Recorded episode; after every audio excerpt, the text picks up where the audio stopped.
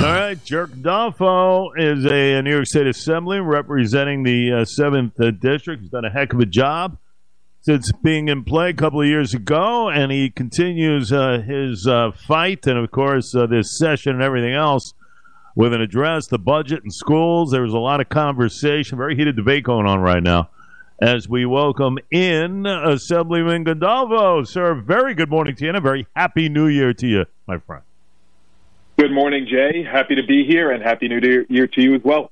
Great having you. Big discussion: the schools, foundation aid, uh, and everything else. A lot of people are very upset as far as what could, what could happen, uh, uh, Jarett. As far as these school districts are concerned, uh, foundation aid dollars not in supply as in years past, and a lot of people are wondering why. Hey, what's going on with this budget?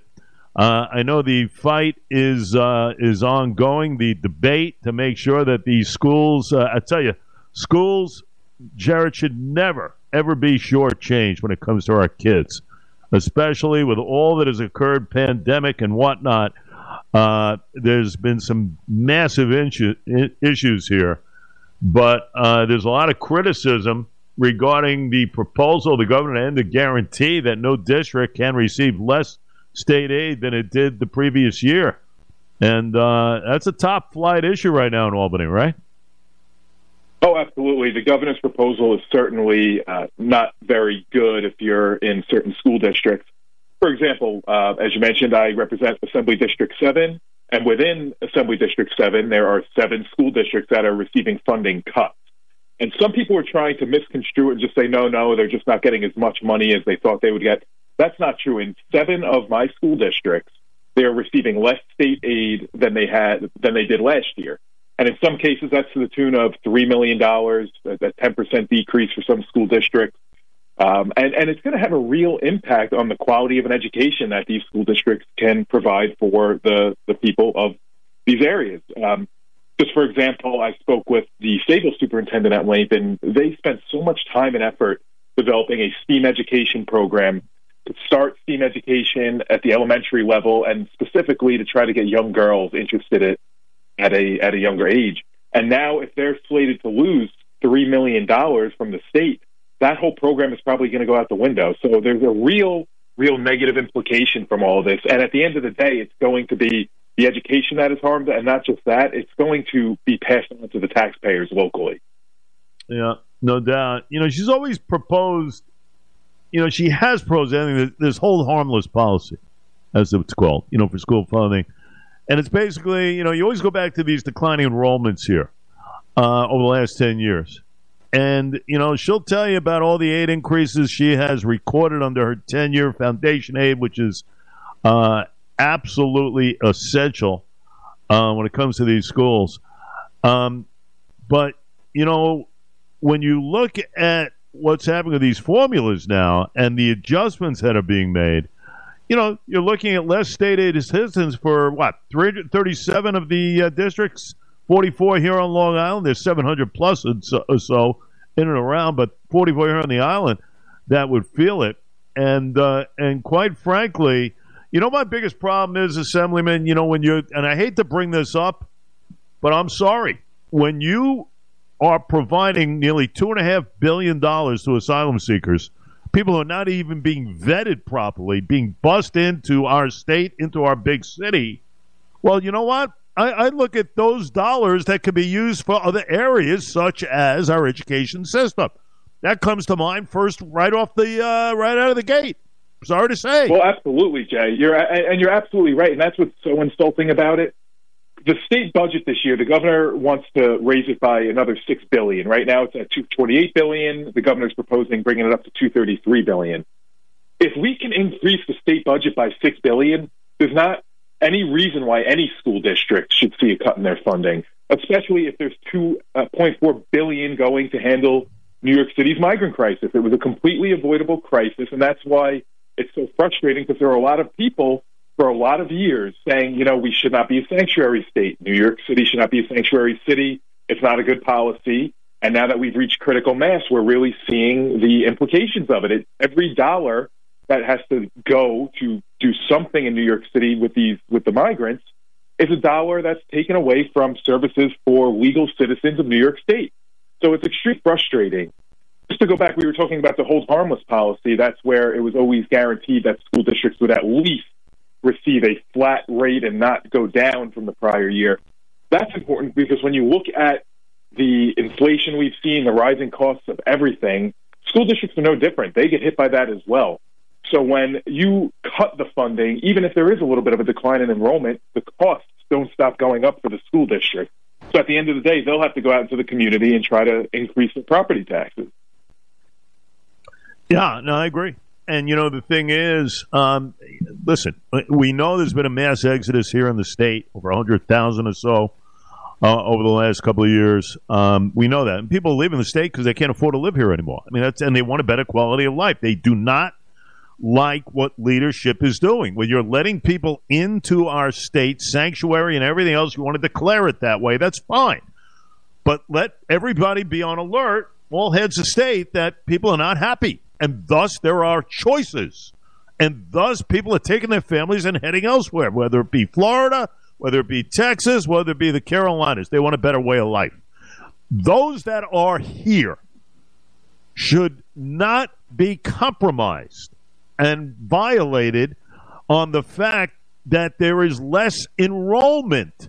Their children have a right to these institutions to learn as as best as anyone and they should not be slighted. And that's the biggest issue here. And especially during pandemic times of doing what they did, masking kids, making sure that kids are, you know, people are vaccinated properly and everything else. Listen, these are all derivatives of what we have seen over the last four and a half years. And the governor should take into account some of this stuff. It should not be an automatic you know, slicing and dicing here of what's needed from a dollar standpoint. Well, and that's exactly right. There has to be nuance to the way you do this. Of course, you're always going to want to factor in what the school districts actually need, but I can't imagine a single school district that can just eat a $3 million cut and not have it seriously impact the quality of services that they can provide to the students.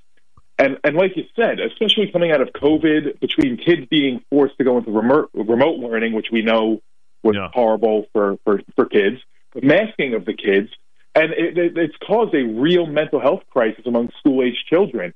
And now there's school districts that are putting measures in place to try to offer more mental health services to their students. And those are also programs that would end up on the chopping block because they're getting this funding, this proposed funding cut from Governor Hochul. So it really has such a ripple effect into so many areas uh, of these schools. No question, and and maybe a little less money to the MTA. You know, I mean, uh, uh, quite frankly, not thrilled about that aspect. But I could talk to you for another hour on that if we both had the time, yeah. my friend. So uh, yeah, we'll these are long budgets. There's a lot of bad in them, but I'm sure we'll have the opportunity again. No question. One thing before we let you go, and that is the governor was on the island yesterday. Uh, dollars are needed uh, for replenishment uh, renourishment of these beaches, the sand, and everything else. Uh, you know, a lot of people feel that it kind of goes beyond as far as asking the Army Corps to help out here. Uh, I get that from an environmental standpoint, long term, but right now, help is needed. Here's my take on things. Uh, when I look at Fire Island, we've had many on from that area. Uh, that is becoming a zone of caution uh, for many. Uh, I would like to see a little more as far as the dollars. And I say that because when I see that only two million from the four plus billion dollar environmental bond act for the town of Babylon to repair uh, the overlooked beach playground and the pavilion foundation that needs to be elevated, and also another three million to get more sand on some of these eroded beaches as mentioned, uh, Jarett Fire Island, Fire Island Pines. What's the other one? Cherry Grove. It seems like it's a little light. I, I, you know, and overall, I think the governor is not emphasizing the need for Long Islanders overall. That's my problem. I just think she has something with Long Island. She does not want to go full out as far as what's needed here. The affordable housing maybe had something to do with that, with the pushback going back a year or so. Uh, there's something there. You're, you're front and center in Albany. Am, am I wrong for thinking that? It just seems I like think you're wrong it's a thinking. passing thought sometimes. I, I, you're absolutely not wrong for thinking it because it always seems like there's some policy or some proposal coming down that targets Long Island. Uh, we, we've seen studies that show for years that Long Island is sending much more in tax dollars to New York State than we're receiving back in services. Uh, so it, it's not a new feeling under Governor Hochul. I think it's just amplified a little bit because of the contempt she seems to have for the way Long Islanders want to live. We want to remain suburbs. We want our beautiful beaches. We don't want overcrowding. So when Long Island had a visceral reaction when she wanted to come in and basically try to turn all of our communities into into Queens, and Queens is fine if you want to live there, but most Long Islanders, uh, their families moved out to Long Island years ago or even recently to escape the the crowdedness and the more density of New York City and the boroughs. Um, I will say, I will be fair. I am happy to see that some of that funding from the Bond Act has come to, to do uh, shoreline stabilization pro- uh, projects on Fire Island. They are needed. I, I hope we keep seeing more because it seems like what what goes on on Fire Island. It's just like this never-ending process of adding more sand, restabilizing the shoreline, and then another storm comes and we're back to where we started. I think we really need to be exploring better options and go see what other areas, other coastal areas are doing that might work better for us. Yeah, no, I agree. I agree, and this certainly is vital of uh, coming to the aid of many. I, I, I think about uh, some of the uh, situations involved, uh, in especially, God forbid, a catastrophic deal out in Fire Island where vehicles are just not able to, not able to pass through uh, with these one uh, one road deals out there, based on what's going on with the weather and and what here. They need help. I don't like the way the Army Corps uh, has been going about it. Very slow go here. That's where the governor needs to step in. I worry about that aspect. We'll see. Hey, maybe it's just a derivative right now of her beloved Buffalo Bills uh, being ousted from the uh, postseason at this point in time. Who knows? Uh, but it's something to keep an eye on. I know you will, uh, Jarett Gandolfo, and uh, keep us apprised. And uh, certainly uh, the stage is for you anytime you need it. How's that? Appreciate it, Jay. I'd love to come back and talk to you again. You got it. Jarett Gandolfo representing the 7th Assembly District, doing a heck of a job up in Albany. We'll talk soon, my friend. The fine assembly. Soon. Bye. You got it. Uh, Mr. Gandolfo uh, checking in with us. We appreciate that.